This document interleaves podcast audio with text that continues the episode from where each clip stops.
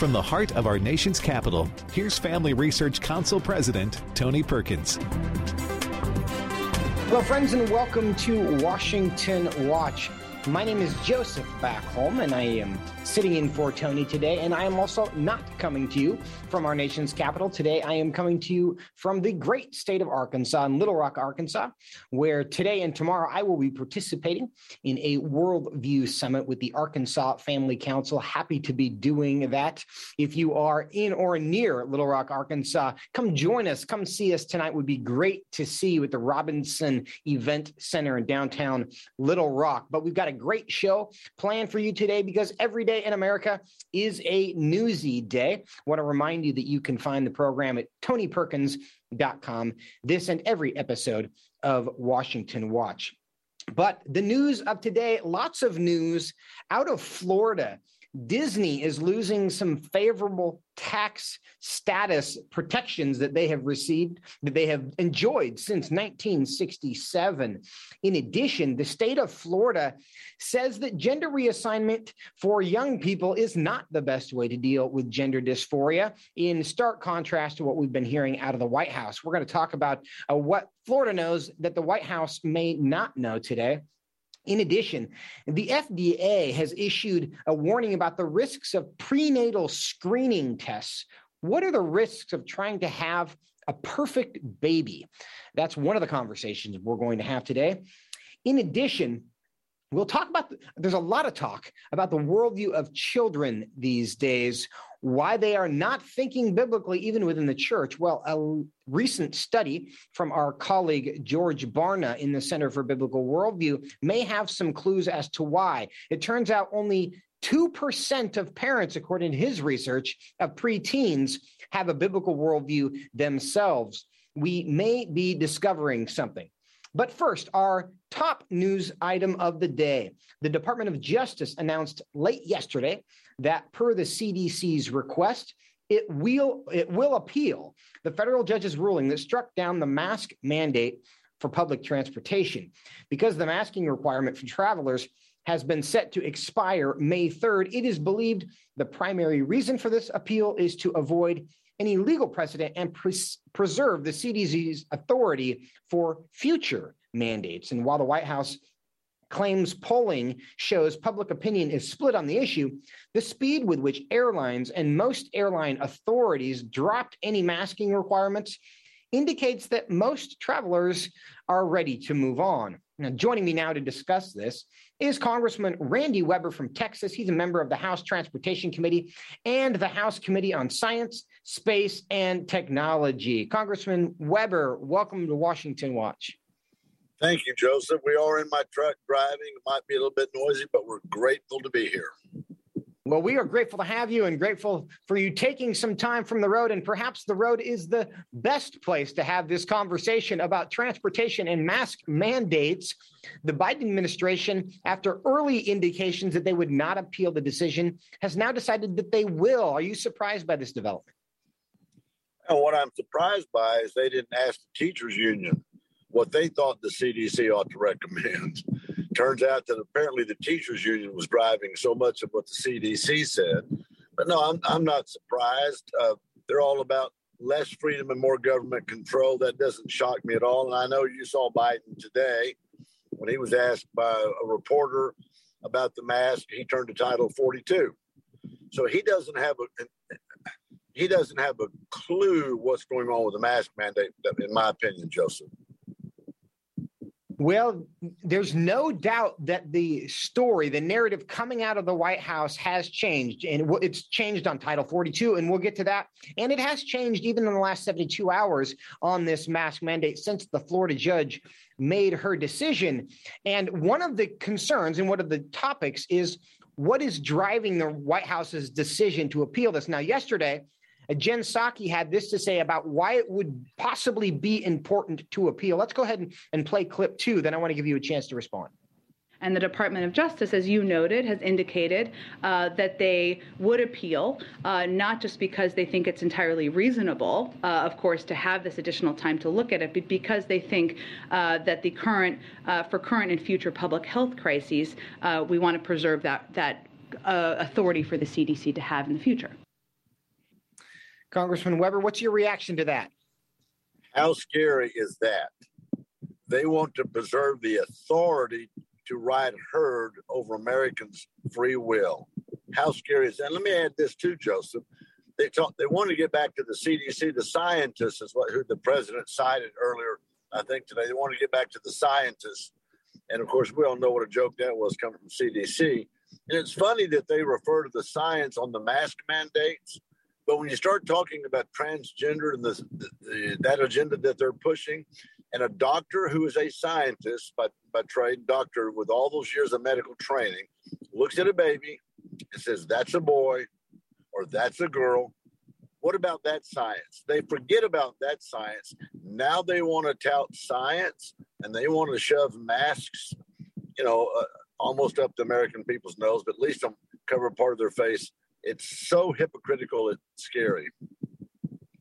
Well, you make a good point. A lot of us feel like the line between science and opinion is being blurred. And on issues like this, uh, it's easy to see why. If it's not possible, if you're not a biologist, to tell the difference between men and women, uh, the questions about the, uh, the effectiveness of masks become all the more complex when even the simple is very complex. Now, uh, Congressman Weber, states in some cases are insisting that they are going to maintain these mandates. And I want to play clip one. Here's Governor Hochul from New York explaining why, despite whatever the federal government is doing, they want to keep their mandates.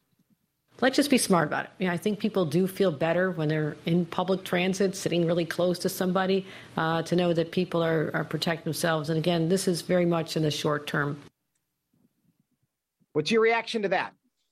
Well, on one hand, you want to talk about federalism. States have the right to make their own laws, but now you get into interstate commerce clause of the Constitution.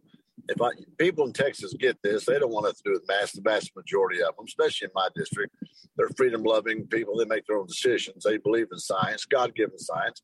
You mentioned a biblical worldview earlier. That's exactly what we believe in. The problem becomes, Joseph, that if you're going to fly from Texas to another state, Washington D.C., now you're crossing interstate, you know, lines, so it's interstate or state lines, so it's interstate commerce. Uh, I think that people ought to vote with their feet, move out of those states where those governors have th- that kind of idea. As Jen Psaki said, they want to preserve authority, basically, to be able to do whatever they want with Americans. That's right. And according to a morning consult political poll, it found that two thirds of Americans supported the extension of the mandate. And this poll was taken before the Florida judge's decision. But anecdotally, looking around America's airports now, it looks like the supermajority of Americans were happy to take their masks off. Where do you think the public is on this issue? Well, I think the it depends on how they phrase. You know this, Justin. It depends on how they phrase the question and who they and who they polled. And you can get any answer you want. Did they poll the flying public who fly frequently? Did they poll the they poll the people who believe that the state is the end all be all cure all and the state is their God? Who did they poll to get that answer? I, I guarantee you in Texas, especially in District 14, boy, that number is way underwater for us. Well, I want to change the subject on you uh, for a moment, if I can, uh, to Ukraine. Today, the White House announcing an additional 500 million, 800 million dollars in military resources, another 500 in direct economic assistance to the Ukrainian government. Is this the right move? Is it the right move? I'd have to look at some of what, what they're requiring. I, do they need to come back to Congress? We would love for the president to get Congress's approval on any spending. Obviously, this president is derelict in his duties. He's derelict in a whole bunch of different ways too, but I won't go there. Uh, he should have been working on stuff around the when the Russians started amassing at the border. He should have been paying attention and getting assets moved. He should have not shut down the Keystone pipeline. He should not have made an energy crisis over here. And of course, then what did he do? He turns and blames it on Putin after he has shut down our Keystone pipeline, which comes into my district, 840,000 barrels of oil a day. Remember, the Colonial Pipeline system last year got shut down by computer hacks. It fed the entire southeastern part of the United States about 3 million barrels of product a day. The Keystone Pipeline carries over one fourth of the same capacity.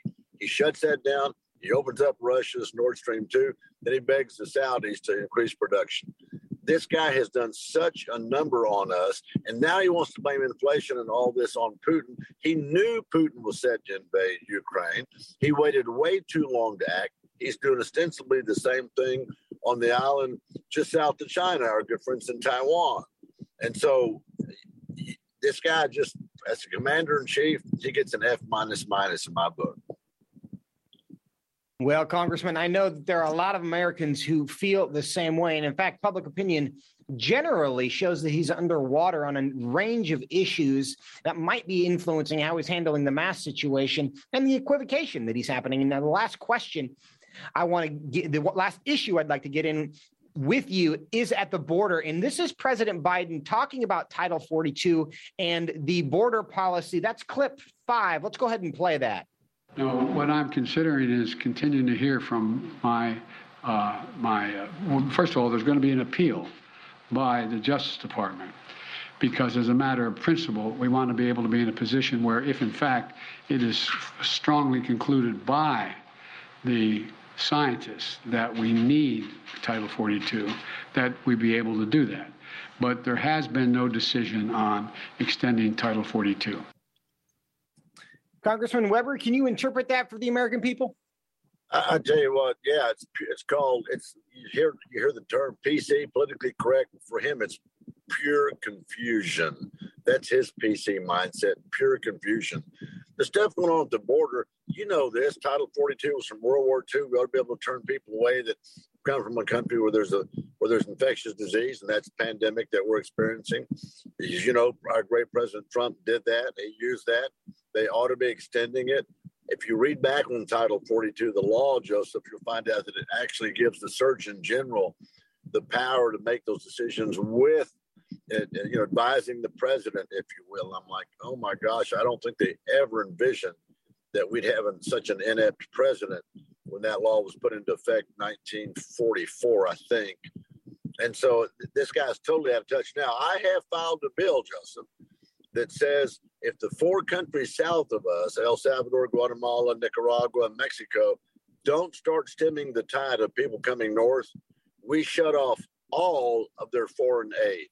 That was filed, I don't know, it's my notes are on my phone I'm talking from. I think 10 days ago, give or take, has right now originally nine, nine original co sponsors. So we're starting to push that among our colleagues, say, look, and Greg Abbott had the right idea shut down the truck traffic from Mexico, make them pay at the border, and those American, I'm sorry, those Mexican governors, those states will pay attention. And now what we, what I'm suggesting we do is we shut down all foreign aid those four countries south of us until they stem that tide. Well, we look forward to following up on that and seeing if the White House is receptive to that, and certainly the rest of Congress as well. It is interesting that while the White House can, seems to insist that COVID is not over, therefore we still need federal mask mandates, it may be they may be suggesting that COVID is over at the border because Title 42 exists to prohibit viruses from coming, coming across the border, and they seem to not think that's necessary anymore. But we will continue to follow this story. Congressman Weber, we appreciate your time today. Thank you very much. Hey, thank you, Joseph. Appreciate what y'all are doing. Thank you. Stay with us when we come back. Lots of news out of Florida today. Disney's special treatment ending. We'll talk about it when we come back. Are you struggling to spend consistent time in God's Word? Then join Family Research Council on an exciting journey through the Bible. FRC's two year Bible reading plan helps you to approach daily Bible reading with an intentional focus of diving deeper into the nature of God and how His Word speaks into cultural issues. By studying the Bible, we can see the grandeur of God unfold throughout the past the Stand on the Word reading plan takes you through daily scripture in an engaging manner to help you stay grounded in God's truth. All wisdom comes from God, and He has given us the Bible as a way to understand the world. Start this adventure today with Family Research Council. When you sign up, we'll text you every Sunday with daily passages and questions that help prepare you for conversations with your friends and family. To begin this journey, visit frc.org/bible.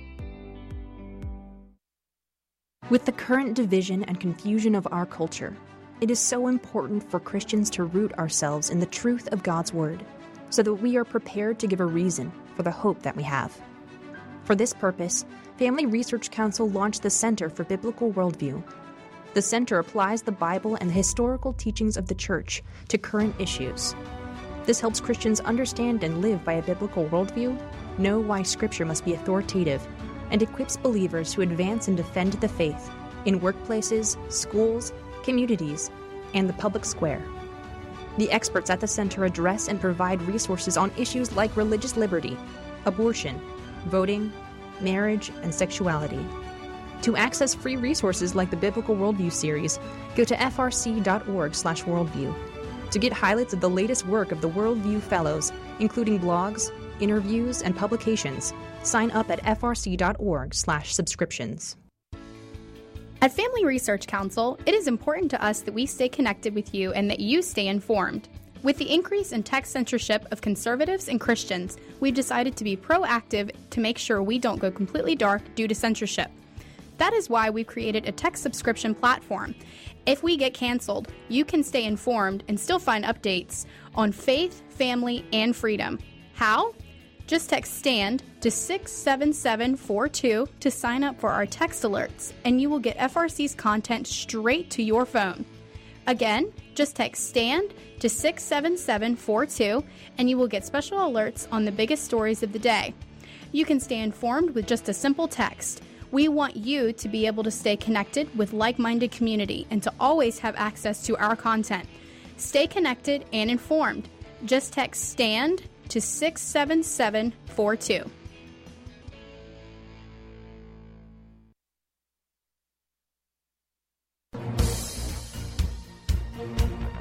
Welcome back to Washington Watch. My name is Joseph Backholm, sitting in for Tony, coming to you from Little Rock, Arkansas today. So glad that you are with us. Lots of news out of the state of Florida today. Yesterday, we told you that the Florida State Senate passed a bill revoking a special tax district that Disney had taken advantage of since 1967.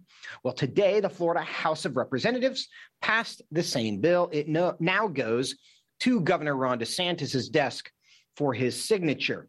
In other news out of Florida, the Florida Department of Health released new guidance yesterday that opposes transgender drugs and surgeries for children and rejects the recent statements by the Biden administration regarding what they call gender affirming care. Joining me now to discuss all of it is Florida State Senator Dennis Baxley. Senator Baxley, welcome to Washington Watch.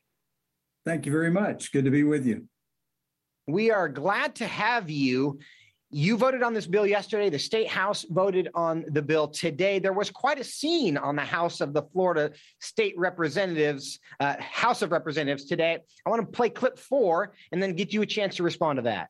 The clerk will unlock the machine and members will proceed to vote on Senate Bill 4C. Have all members voted? Have all members voted? Clerk will lock the machine. Announce the vote. 70 yeas, 38 nays. Mr. Show the bill passes. Senator Baxley, uh, a lot of energy there in the state house. Was it like that in the Senate as well? No, we, we actually had a very calm meeting. There are some intense emotions about how to interpret this map. But in fact, uh, this is the map that the governor chose to be involved in. We had sent him a different map, uh, but he does sign off on that. So he's sort of the final checkpoint. And he's convinced that some of what we're doing with these uh, specified districts, uh, major- majority minority districts, is inappropriate. Matter of fact, some of them fall below any majority in the district. Uh, it's down around 41%. And um, so, anyway, he is challenging that concept. And we also have a number of people elected in the Senate that uh, are African American who ran in districts that aren't enumerated to be minority majority districts, and yet they win. So I, I actually think it's a good measure that assimilation has improved, and that's the Senator ultimate- Baxley? Yes. I, I want to be clear because I know we're talking about a lot of districts, and I'm specifically referring to the tax district that Disney uh, it w- it was involved with, and the scene around the repeal of their tax treatment.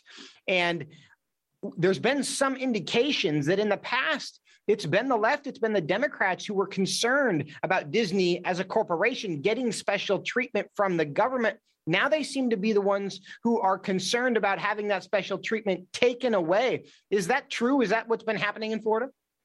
Uh, yes. Well, this confrontation on with Disney uh, coming out and saying we should not have passed the bill and they were going to fight to have it repealed uh, put us in a very awkward position with them.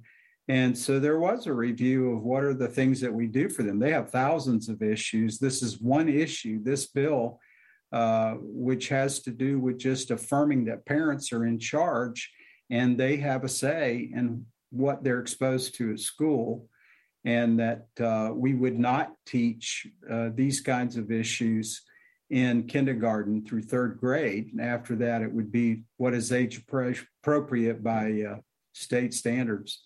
So this was the reaction uh, a little bit late. I never had, I sponsored this bill.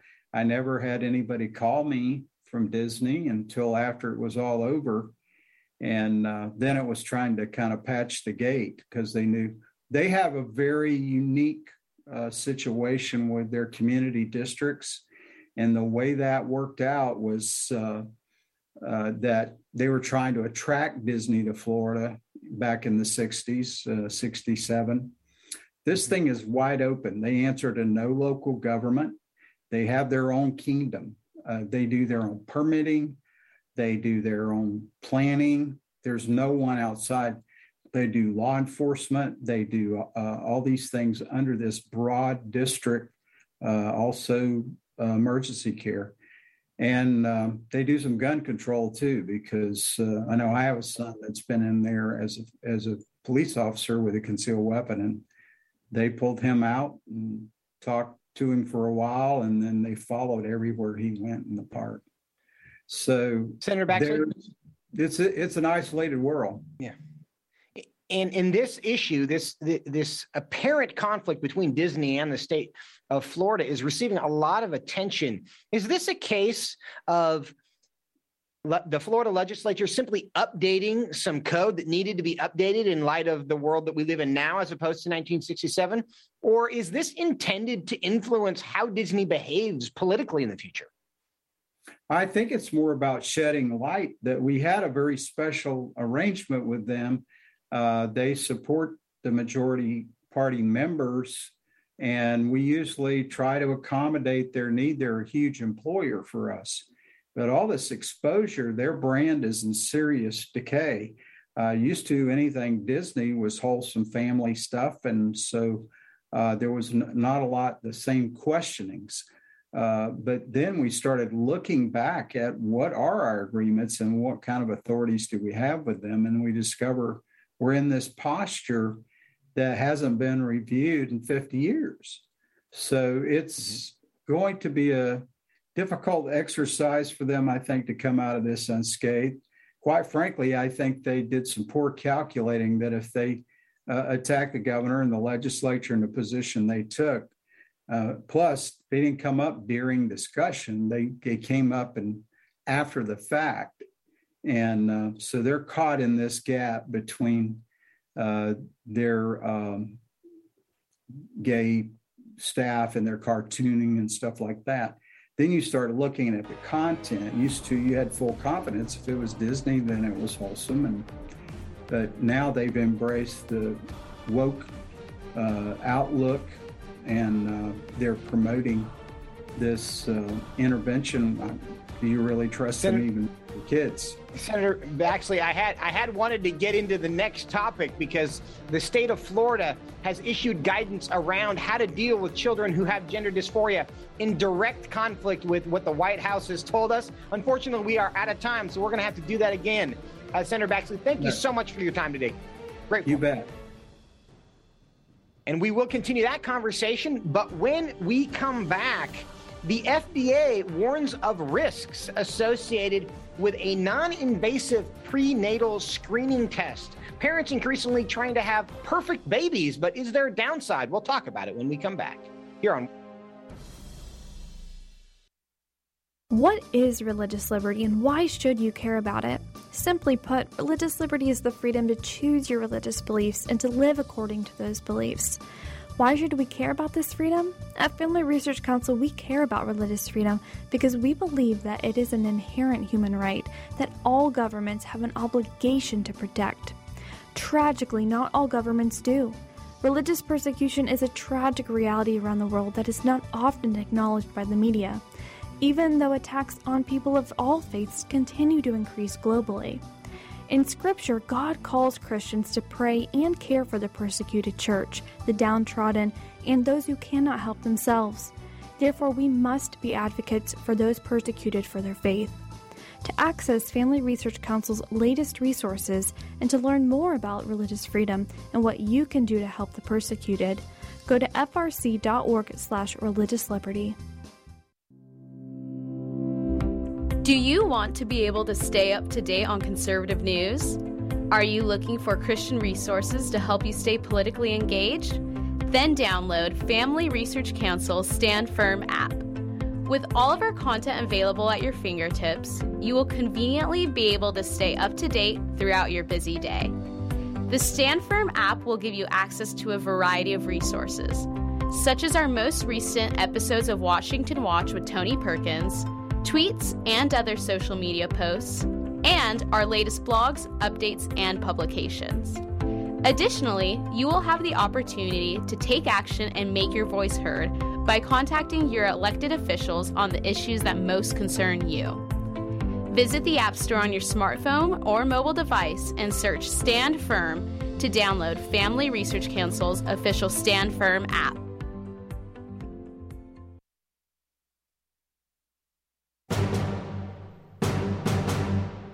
Hello, friends, and welcome back to Washington Watch. My name is Joseph Backholm, coming to you today from Little Rock, Arkansas. Grateful for your time and attention, and we hope to serve you well.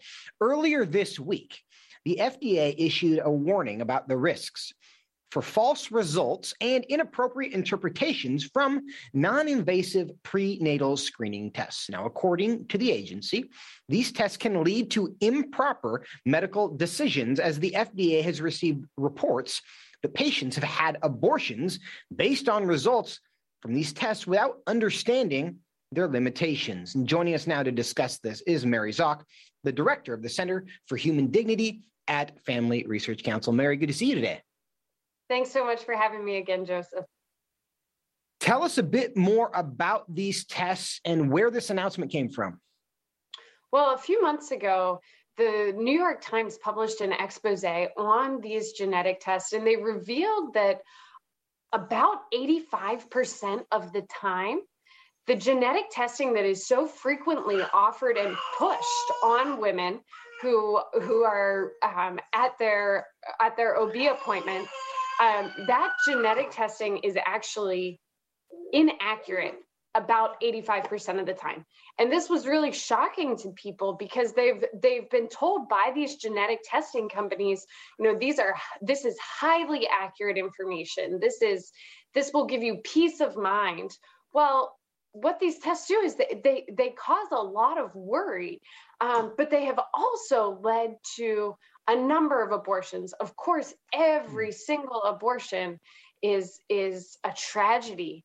Um, and in in these cases, uh, people who perhaps otherwise would not have considered abortion have done so because of the eugenicist mentality that has been pushed on them by the pro-abortion industry.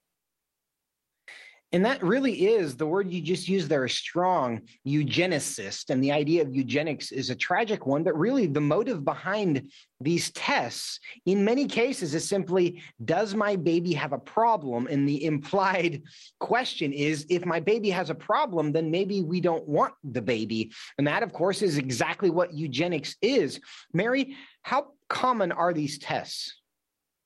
They're very common. You know, I, I am fortunate in that for my OB appointments, I went to a pro-life doctor who who spoke about the false positive rate of these tests but just about every woman who's going to an ob appointment receives information on these tests um, i've had numerous friends talk about how highly recommended the tests are. They're seen as standard procedure. This is what what you get when you go to your OB appointment. Um, and even if you look at the FDA's uh, FDA's report on this, they said, you know, that that the lack of knowledge about the false positive rate of these tests has led to led led to people making inappropriate healthcare decisions. Well, what they're talking about is a decision to to kill someone's child, um, and and you know under the guise of this uh, formulating this to be an inappropriate healthcare decision is really um, just just trying to to steer away from what's actually happening here. Now, my understanding of these tests is that they are intended to be screening devices and not necessarily diagnosis tools. And one of the challenges is that they're being treated as a diagnosis rather than a screening device for parents who may get a positive test about something that concerns them or alarms them. Is there a follow up that can be done to find out if, in fact, there's actually something to be concerned about? Well, there are follow-up tests that can be done. The the thing with these tests is they're not as invasive as as other testing that has been done in the past that is more definitive. Um, but you know, in the FDA's report, one of the things they say is it, these tests screen for for rare conditions like DiGeorge syndrome, and if if a child has that, that can lead to you know, heart defects. It can lead to learning disabilities, difficulty feeding. Well, the FDA is essentially saying your child's future includes suffering. And what they don't say is that is true of every single child's future. We live in a fallen world. That's that's suffering is part of all of our lives. What they leave out though is that if your child does have one of these rare genetic disorders, if your child has physical or intellectual disabilities, there will also be moments of joy and there will be great love. And, and I can say that as a sibling of, of a woman, a beautiful, wonderful woman who has both physical and intellectual disabilities. No genetic tests could tell the beauty and the joy and the love that she's brought to my family.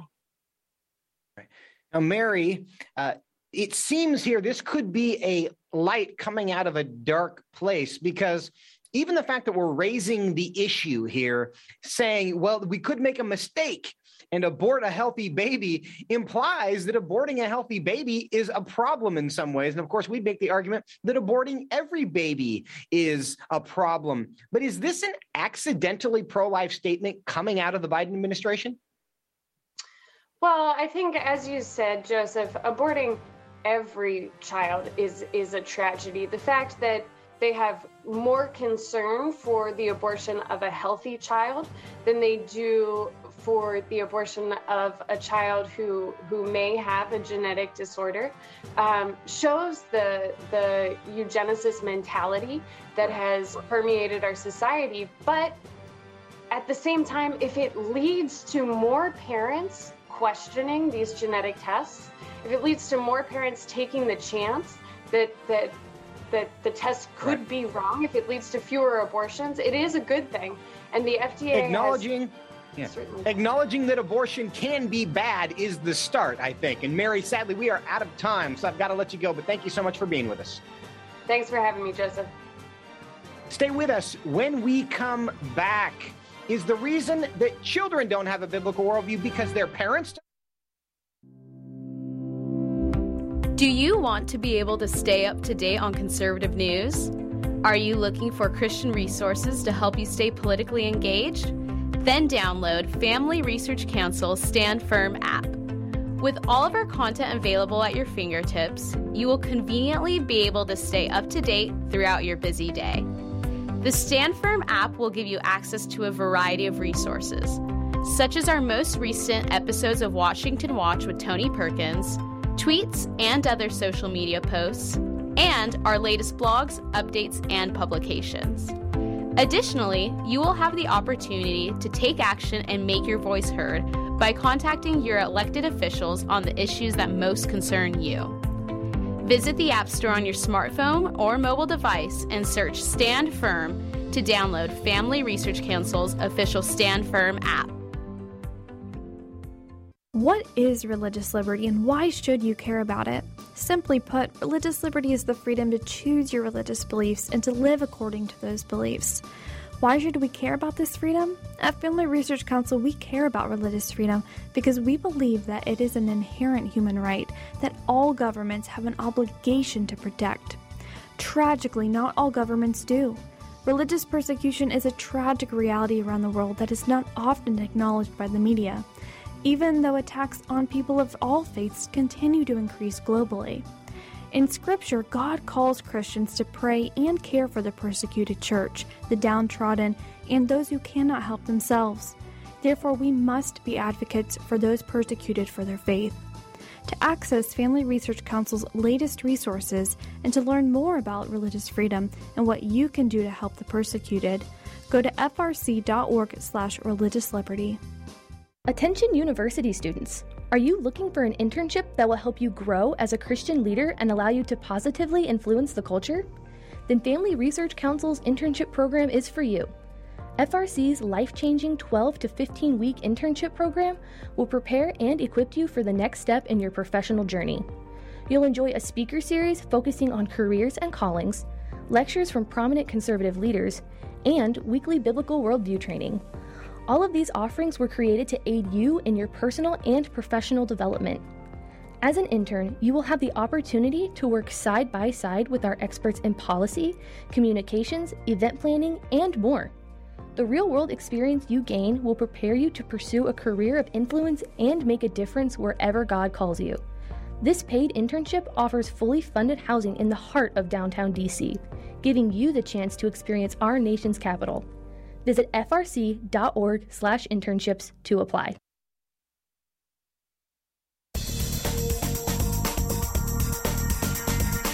Welcome back to Washington Watch. My name is Joseph Backholm, sitting in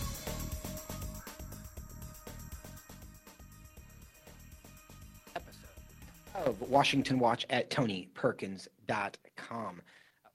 We are going to get into the conversation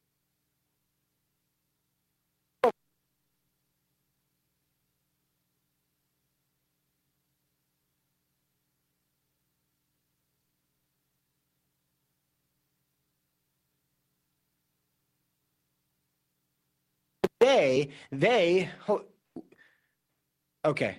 Do we are we okay? Okay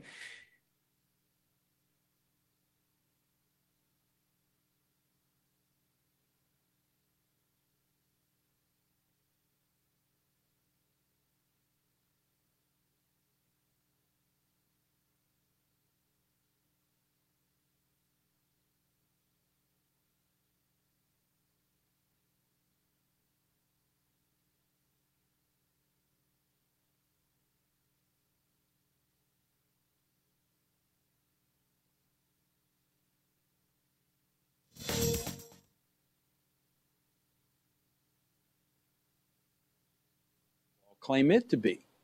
And when asked about this uh, last month, White House Press Secretary Jen Psaki gave this non answer answer. In terms of his views and comments from 25 years ago, I think the most important question now is why are Florida leaders deciding they need to s- discriminate against kids who are members of the LGBTQI community? So, what does the White House want us to forget about? Joining me now to discuss this and what it tells us, not only about Joe Biden, but about how far Democrats have shifted on issues like this, is Rachel Bovard, senior columnist at the Federalist and the senior director of policy at the Conservative Partner In- Partnership Institute. She has served in various roles in both the House and the Senate on Capitol Hill. Rachel, welcome to Washington Watch. Thanks so much for having me. Now, you've written a piece about this, uh, I guess it was earlier this month or late last month, in the Federalist. Uh, tell us about then Senator Joe Biden's don't say gay moment and compare that to where he's at today.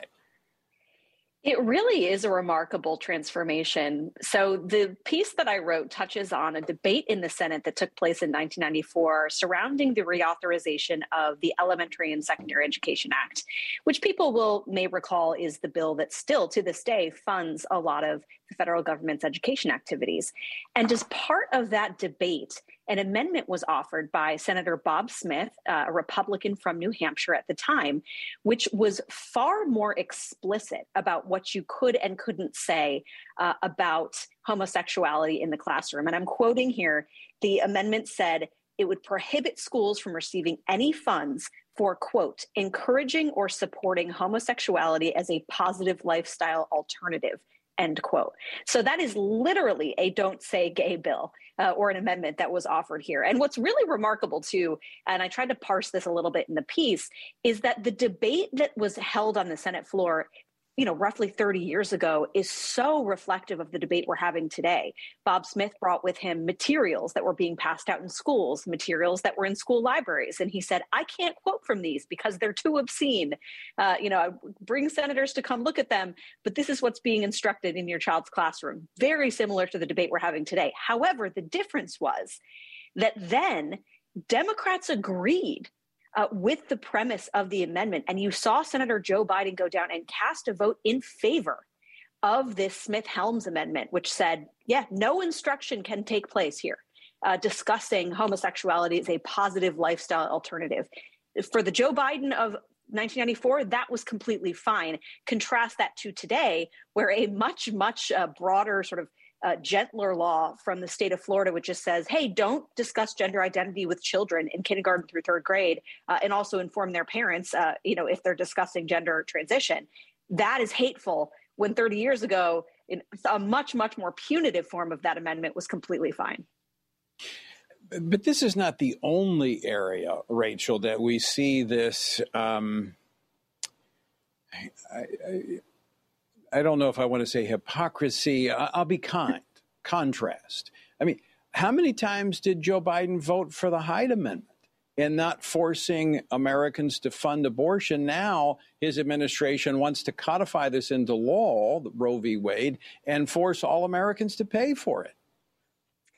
I use the word transformation. You know, we can say hypocrisy, although I think for, you know, career politicians like Joe Biden, they're they're not shamed by the charge of hypocrisy but it, Joe Biden has really undergone a transformation when it comes to cultural issues. This is someone who as you point out for his entire career supported the you know federal funding prohibition on abortion and in the span of you know 6 months on the campaign trail reversed himself uh, on a key question has pushed against religious liberty, has pushed against, you know, as we've seen in favor of this transgender ideology sweeping the country. So this is someone who you could have considered at some point moderate or even conservative on a lot of these social and cultural concerns, who has swung completely to the left, been captured by this progressive wing of the Democratic Party on these cultural questions, and now actively seeks to overturn a lot of what I think many Americans thought was consensus around these issues.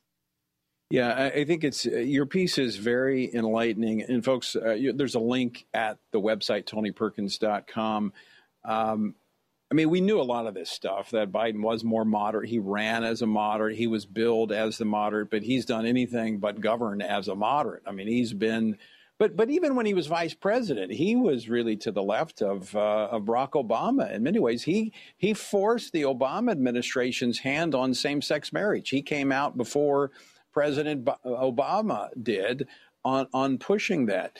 But there is this underlying um, uh, stream, if you will, that I think is is really it's the the Democratic Party that has shifted uh, so mm-hmm. prominently on these issues.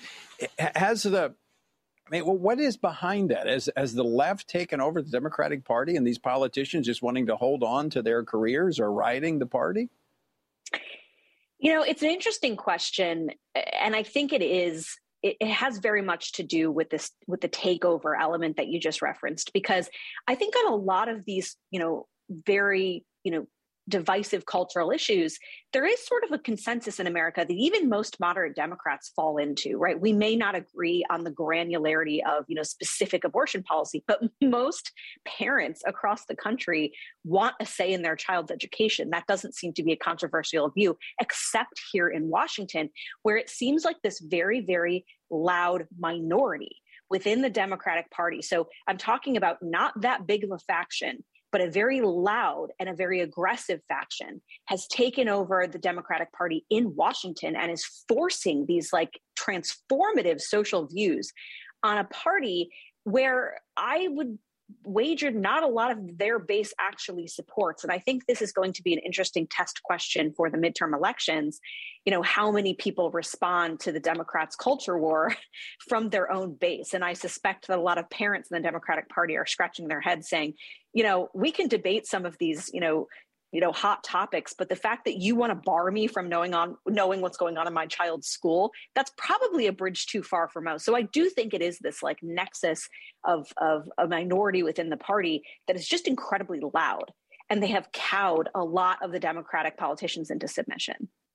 Your patience and bearing with us. And now we are going to do something to further complicate this and we're going to go to another remote location because the director of the Center for Biblical Worldview, David is, is coming to us live from live the from Louisville, Kentucky, and the Together for the Gospel Conference. I'm getting tremendous feedback, if you can hear that. Okay, can you guys hear me now? Okay, David, do we have you? Okay, I cannot hear David, but I'm going to assume other people can hear us, and I'm going to ask you a question, and hopefully, we're going to get the audio back by the time you start talking. David, why don't you tell us what you are doing in Louisville, Kentucky today, and what's happening at Together for the Gospel? Yeah, that's right, Joseph. So FRC's uh, Center for Biblical Worldview is here in Louisville, Kentucky for Together for the Gospel. Uh, this is a conference uh, that Al Mohler, Mark Dever, C.J. Mahaney, and Lig Duncan started in 2006. And every uh, other year, pastors from around the country and around the world come here uh, to Louisville, Kentucky for uh, just two or three days of preaching and worship and encouragement. And, and it's just been a tremendous opportunity to sit under uh, really good preaching uh, from guys like uh, John Piper and uh, Mark Dever and Kevin DeYoung and, and others. And we're, we're one of the exhibitors. And that's given me an opportunity to speak to uh, a couple hundred pastors, actually, Joseph, since I got here on Monday. And it's just been really helpful and encouraging, helpful uh, to hear what pastors around the country are dealing with, and encouraging to see that uh, some of the resources that we're putting out are indeed helping pastors navigate some difficult issues. So it's just been a very encouraging time here in Louisville. David, to that point, when thousands of pastors get together in Louisville, what are they concerned about? What's your sense of the issues that the church collectively across the country are wrestling through? I'd say significantly, Joseph, uh, a theme through the messages uh, that the, the speakers uh, gave was reminding pastors that their job as the under shepherds of Christ Church uh, is the gospel, uh, first and foremost, expositional preaching. But as far as specific topics, Joseph, I think uh, just all the resources I brought, it was interesting to see what we ran out of first. Uh, at the FRC table, we had a lot of things that I've written and some of our other colleagues have written. Uh, the things, uh, the, the, resources dealing with sexuality, uh, how to uh, deal with the LGBT issues, transgenderism, and issues that we had on education. I've been to a lot of conferences around the country, Joseph.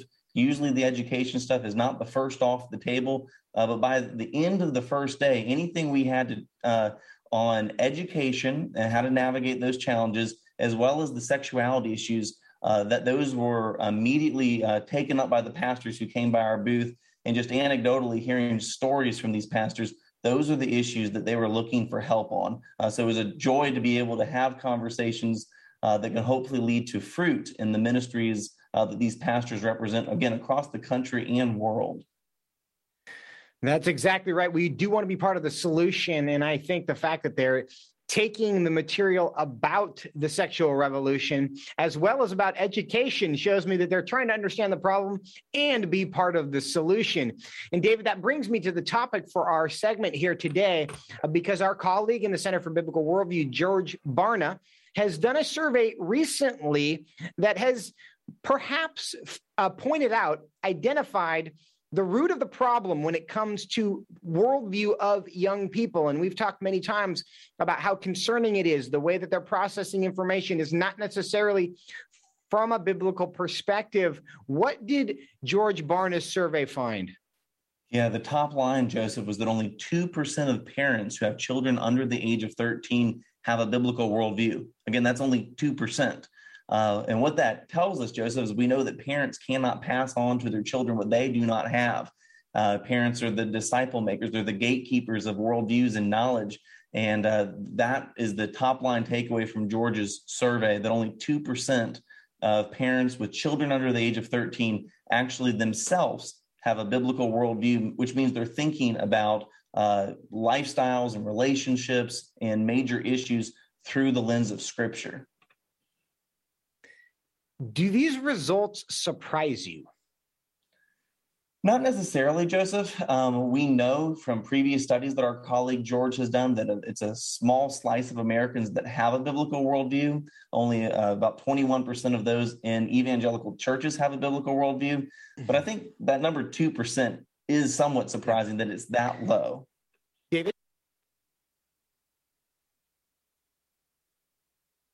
Across the country, 2% of church going parents. Put that number into perspective for us. You cut out a little bit, Joseph, but as far as I think what I heard you say is, yeah, it, I think it was 2% of parents with children under the age of 13, uh, just across the board. Uh, but other surveys we've done as far as identifying those who attend church, it's about 21% of uh, Christians uh, in evangelical churches that have a thoroughly mm-hmm. biblical worldview. So this is a challenge regardless. David, give us some hope here. What's the solution? There's probably a lot of parents who may be listening and watching today who might feel a, a twinge of guilt like, yeah, maybe I don't know enough to pass this on to my children. How should parents be responding to this situation? Yeah, there's always hope, Joseph. And I think as Christian parents, uh, this is a challenge for us to get back into God's word, uh, to know what his word says, to know what the Bible teaches, and all the issues. There's so many issues that are confusing in our culture, but God's word addresses a lot of these. Uh, so if I was a, a, father and a mother of a, ch- a, kid under the age of 13, uh, this is a wake up call to, to dive into God's word, to get plugged into my local gospel preaching, uh, Christ exalting church uh, and surrounding myself with others who can help me form and disciple my children. Uh, we can't do it all, Joseph, uh, but we can surround ourselves with good preaching, good pastors, uh, good community uh, to help us do this work, to pass on God's truth to the next generation. David, in about 30 seconds, give us a couple resources, places parents can go to improve their worldview so they can pass it on to their kids. Yeah, we have a host of resources, Joseph, at frc.org slash worldview, uh, booklets that address these issues. I'd encourage folks to sign up for our, our newsletter, frc.org slash worldview email. Uh, we'll have more information about video programs, curriculum, and other resources that we're working on right now uh, to help serve you, uh, serve your children and those uh, in your uh, circles of influence. David Closson from Louisville, Kentucky. Thank you so much for being with us today. Thank you, Joseph. And friends, that is the issue. Parents have to know what they know is true so they can pass it on to their kids. If you you can't teach what you don't know, so it's time to know. Friends, thanks for being with us today. We look forward to seeing you next time. Until then, fear God and nothing else. Washington Watch with Tony Perkins is brought to you by Family Research Council and is entirely listener supported. Portions of the show discussing candidates are brought to you by Family Research Council Action for more information on anything you've heard today, or to find out how you can partner with us in our ongoing efforts to promote faith, family, and freedom, visit TonyPerkins.com.